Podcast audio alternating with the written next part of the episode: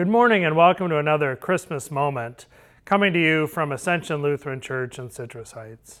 I'm Pastor Scott, and this morning I'm standing in front of our creche, the nativity scene we use here at Ascension. And if you look closely, you'll notice that Jesus is in his rightful place here in the nativity scene in front of Mary and Joseph. But if you've had visited with us prior to Christmas Eve, the Christ child was not yet placed in the nativity scene because he had yet to be born.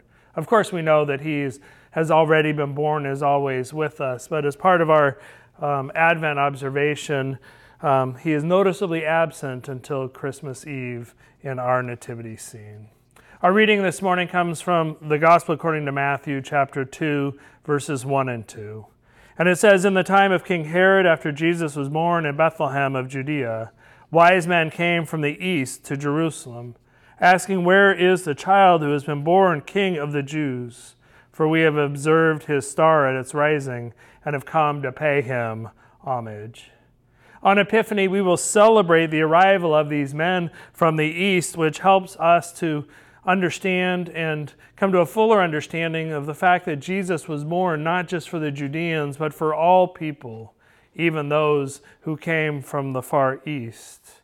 Today we marvel at, at the, the length of their journey, that these men left their homes, their jobs, at the drop of a hat, hearing the news of the, the arrival of this king of the Jews. They traveled a great distance, not because they knew who Jesus was already, but they heard that something amazing was happening and they wanted to, to pay homage to see this Christ child. Now, we assume that there were three men. We don't know that. Matthew doesn't tell us that, but there were three gifts. And some refer to them as kings, but mostly that's just in the song that we sing. In Matthew's gospel, they're referred to as magi, which means learned, educated men who study the, the stars. They were astrologers, not fortune tellers, but, but uh, those who study the night sky. It doesn't matter what they did or, or who they were, what their names were, but what matters is what or is what they did actually is what mattered not who not what they did for a living vocationally but what they did in the story. And they came a great distance to see the christ child. They dropped everything to come and pay him homage. How far are you willing to go when when a child is born to see that new child? How far are you willing to come to to go to attend a wedding of a loved one or a friend?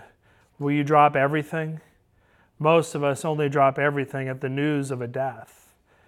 It makes me wonder why we prioritize that. While we were living in Chicago, and uh, my wife Robin's grandfather was having his 90th birthday. We were trying to decide if she should fly back here to California to be at the party. And my friend said something that stuck with me then, and, and I've repeated countless times since. He said, You'll never regret going, but you might regret not going not going to pay homage to this man that you love, your grandfather. And I hope that's, a, that's also true in your life. And I wonder, what things do you regret not going to? How far would you come? How far have you come on this, the sixth day after Christmas? Have you already ventured very far from the manger and, uh, and forgotten that Jesus was born for you? Or are you still coming? Returning to the manger, returning to the good news of the Christ child, and celebrating and worshiping him.